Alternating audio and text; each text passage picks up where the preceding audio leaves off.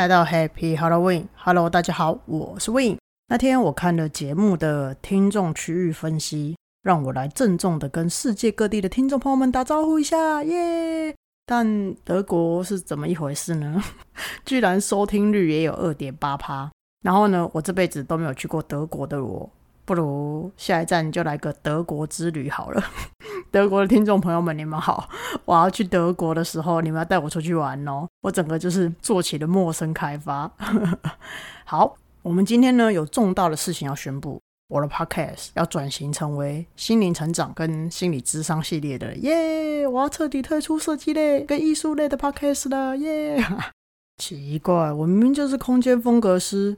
然后呢，也明明都会讲到设计啊、装潢啊、装修啊、艺术类、设计类的话题。可是呢，收听点击率最高的，居然是我在讲关于内心啊、灵性啊、心灵成长这一块。你们这些人怎样？内心都很有事，是不是？但老实说啦，其实我不会把我的 podcast 转型，放心好了。但我会如你们所愿，这系列的呢，我会多讲一点。其实像这种趋势，我觉得蛮好的啦，代表现代人开始越来越重视自己的内心活动，那也在意自己的内在感受、情绪啊、感觉啊。我觉得这是一个很好的事情，也是一个让自己活得更好的一个行动。当每个人呢都越来越在乎自己内心的感受，我们才会体验到真正的自由。我说的是灵魂这一块，然后呢，灵魂呢也会更少的拘束，会更多的平静，这样。那追求快不快乐，我觉得不是生命最终极的目标了。真正活得简单、自然、自在与平静才是目的地嘛，对不对？那每年的一开始呢，我都会写下一个字送给自己，期许自己说，今年应该要活出什么样子的生活样貌。那当然前提之下是，就是这个字啊，不会脱离我的 lifestyle，也就是辅助我的生活风格，让我不迷路的一个字。二零二零年，我是送给我自己一个好字，结果疫情。好严重，不是啦。我后来回顾的时候，我领悟到说，哦，原来是要我在困境里面，也让自己好好的吃饭，好好的睡觉，好好的工作，好好的过生活。那二零二一年呢，也就是去年，我送给自己的字就是圆，没错，就是那个圆嘟嘟、圆圈圈的那个圆。哎，我不是指我的身材圆呐，你们放心好了，我不可能让我自己的身材失控。毕竟呢，我全身上下什么都没有，只剩下长得好而已。所以呢，我不会让自己 真的变圆的。那“圆”这个字呢，就是提醒我自己，在很忙、很高效率的日子里面，做人呢依旧要圆融，做事要圆满，处事要圆滑。那今年二零二二年，我送我自己的一个字就是“禅”字，没错，就是打坐、静坐的那个“禅”字，期许自己就是能够有一个禅生活啦。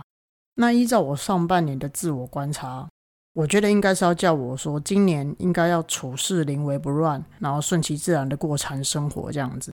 希望呢，我的下半年能够继续表现良好，然后拿到乖宝宝大拇哥赞。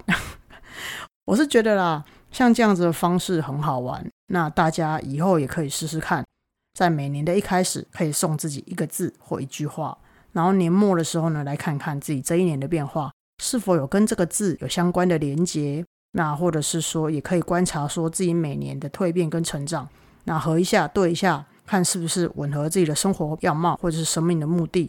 那这个也是对于期许自己有所改变的人，也是一个很好的参考指标，知道说自己今年要修正的方向是哪里。嗯，像我上上个月我把“禅”这个字拿出来的时候，我就发现我那阵子好像看什么都不顺眼，然后呢就想说，哎。这样下去不行，再加上我的工作就是需要保持理性跟感性平衡的，于是呢，我就给自己重新做了一遍六感测试。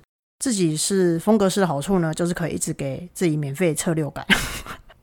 这个行为叫什么？你知道吗？自肥嘛，对不对？那顺便测试一下，说，哎，我的六感技术是不是需要更新啊？有一些 paperwork 是不是需要重新来打过啊？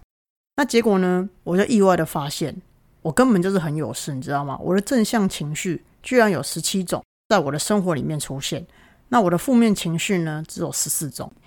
那我情绪还可以啊，我在该什么该？真是 让我有点傻眼，无病呻吟这样。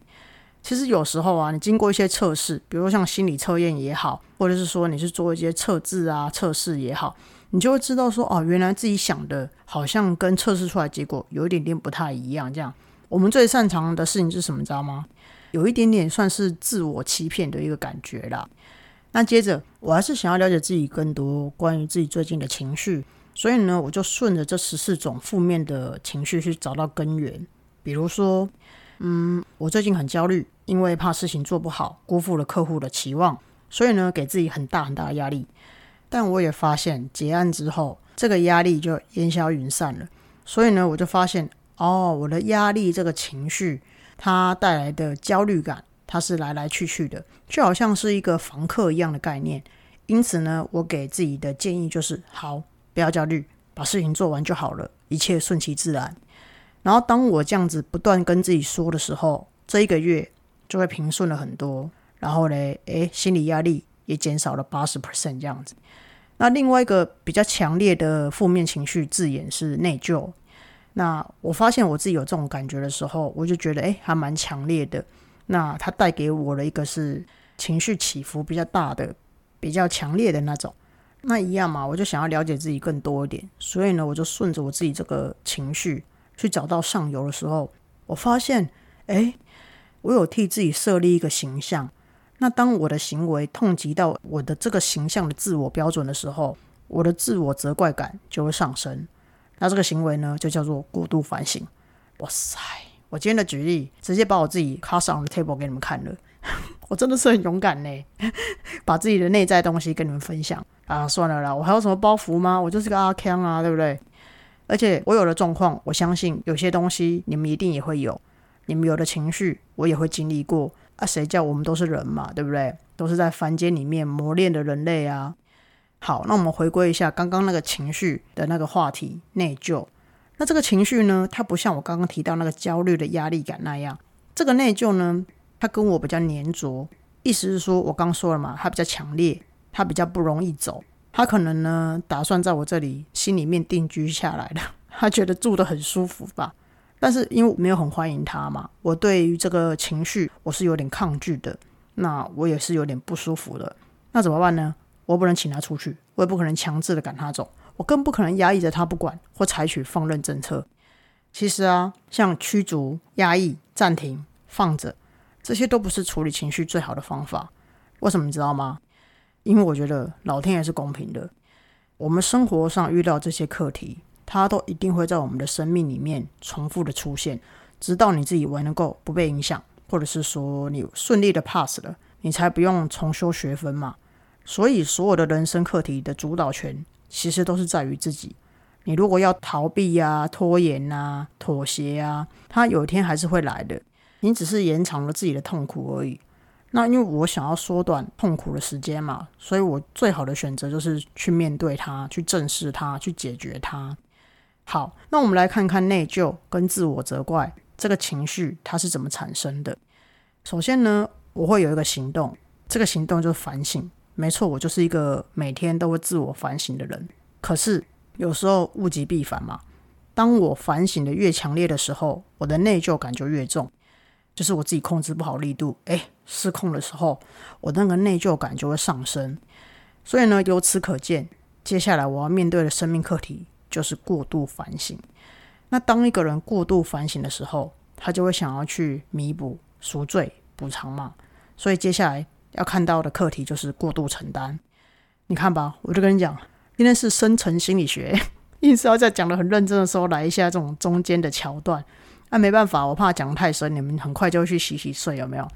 好啦，我来用一个很简单的故事跟你们说好了。大家都知道射箭是我的兴趣，对吧？我来用射箭来做比喻好了。现在呢，有两个职业，一个呢是弓箭手，一个是炮击手，他们两个相约去打怪。结果炮击手不小心让怪给秒了，GG 思密达啊！弓箭手就开始想说：“哎呦，如果我提醒炮击手换上大炮，他是不是就不会 GG 了？如果我替炮击手准备了更强的火药，是不是就不会 GG 了？”好，现在呢，弓箭手脑子里面这些想法都是在过度反省，什么意思呢？其实呢，他只要 focus 在自己的弓跟箭就好了，还有自己的技术有没有准度就好了。那他考虑了太多不属于他的领域范围的事情。如果认真要说的话，这个弓箭手有的责任就是他带错炮击手，越级打怪而已。那由于他的脑子里面过度反省了，而去承担了不属于他的领域范围。这个行为呢，我们就叫做过度承担。那你也可以说，过度承担这个行为，就是想要掩盖他自己的坏的感觉、自责感、内疚感、愧疚感，或者是说沮丧感等等。那假设弓箭手他不改变这个过度承担的模式，而炮击手跟弓箭手两个人决定还是要继续携手打怪，那会造成一个后果，就是会养成炮击手开始不负责任，或者不够承担自己的领域，进而责怪他人。那炮击手的包包就没有东西了嘛？无事一身轻的概念啊。好，我比喻完了，对不对？那我们来看看这个行为模式会出现在哪里呢？假设出现在亲子关系的话，就会造成小孩子过度依赖，变成妈宝。那如果出现在伴侣关系的话，你很有可能就会养出一个公主病或少爷病的另外一半。那如果说在雇佣关系的话，员工呢他就变成不会独立作业而无法成长。没有个人成就感。那如果发生在同事或同才之间的话，就会出现一种剧情，就是消耗者跟被消耗者的无限轮回。那有些人呢，会俗称这个行为叫做护犊子，就是那个牛妈的那个护犊子。意思是说，就是一旦牛妈妈离开了或是不在人世了，牛宝宝可能就 GG 思密达了。你看是不是就像我说的，我会发生的，你们也会，你们会经验的，我也正在体验。只是显化的案例不同而已，但人生的课题每个人都是大同小异的。好，如果我讲到这里，你们刚好也有人正在经验这个过度反省跟过度承担的模式，恭喜你们加入了弓箭手会员耶！还是我误会了，你们是炮击手耶？也欢迎加入炮击手。我是觉得啦，如果世界上没有了弓箭手，那炮击手的数量应该会减少很多。所以呢，我就不多说废话，直接来从弓箭手下手好了。像弓箭手啊这种人的优点就是，发生事情的时候绝对很少，几乎不会去推卸责任，也比较少出现受害者姿态，也比较少出现就是那种啊都是别人的错，我没有错这种念头。因为我们怪自己就把自己怪死了嘛，那我时间去怪别人，对不对？是不是个另类的优点？还有另外一个优点就是，我们不用外人鞭策我们，我们自己就会鞭策自己成长，把自己鞭死了，有没有？听起来很帅呢。但是呢，它带来的缺点就是，自己会常常给自己莫大的压力。没错，就是福祸相依的意思。所以听起来呢，为了解脱压力，下次呢，我要先责怪别人撇清关系。没有啦，说笑的啦。这么极端的修正其实也不太好。那要怎么样适度的修正？过度反省跟过度承担这两个模式才不会被叫极端呢？我听从了我的智商师的建议，他说应该要划清界限跟放下，这两个呢都是不错的选择。首先，事情发生了，我要先理清楚，诶，这件事情是你的责任，还是对方的责任，还是我的责任？当你开始厘清的时候，这个就叫做划清界限，自己的弓、自己的箭、自己的技术，自己准备。别人的子弹，别人的火药，别人的枪杆，别人准备。你跟你妈之间有问题，那是你跟你妈之间的亲密课题，我们不能够从中去插手协调嘛？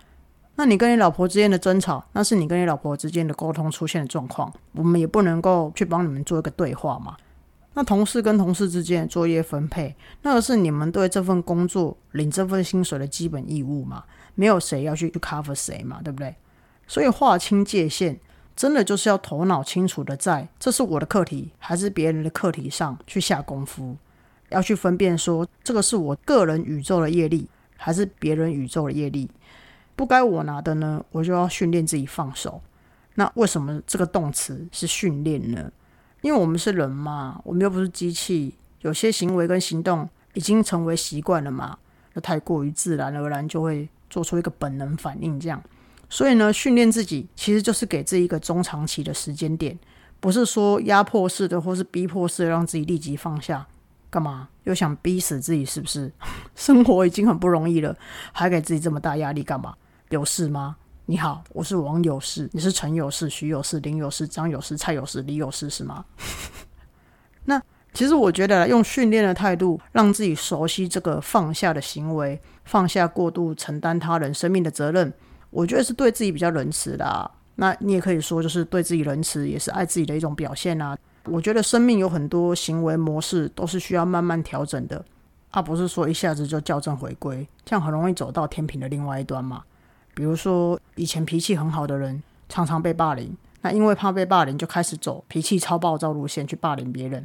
像这样就是一个极端的改变。再比方说，以前对待别人呢都是很善良慈悲，但是因为被诈骗集团骗了八百万，就开始对人保持敌意，不相信他人，处处与人针锋相对，然后怀着那种怀疑的心去对待别人。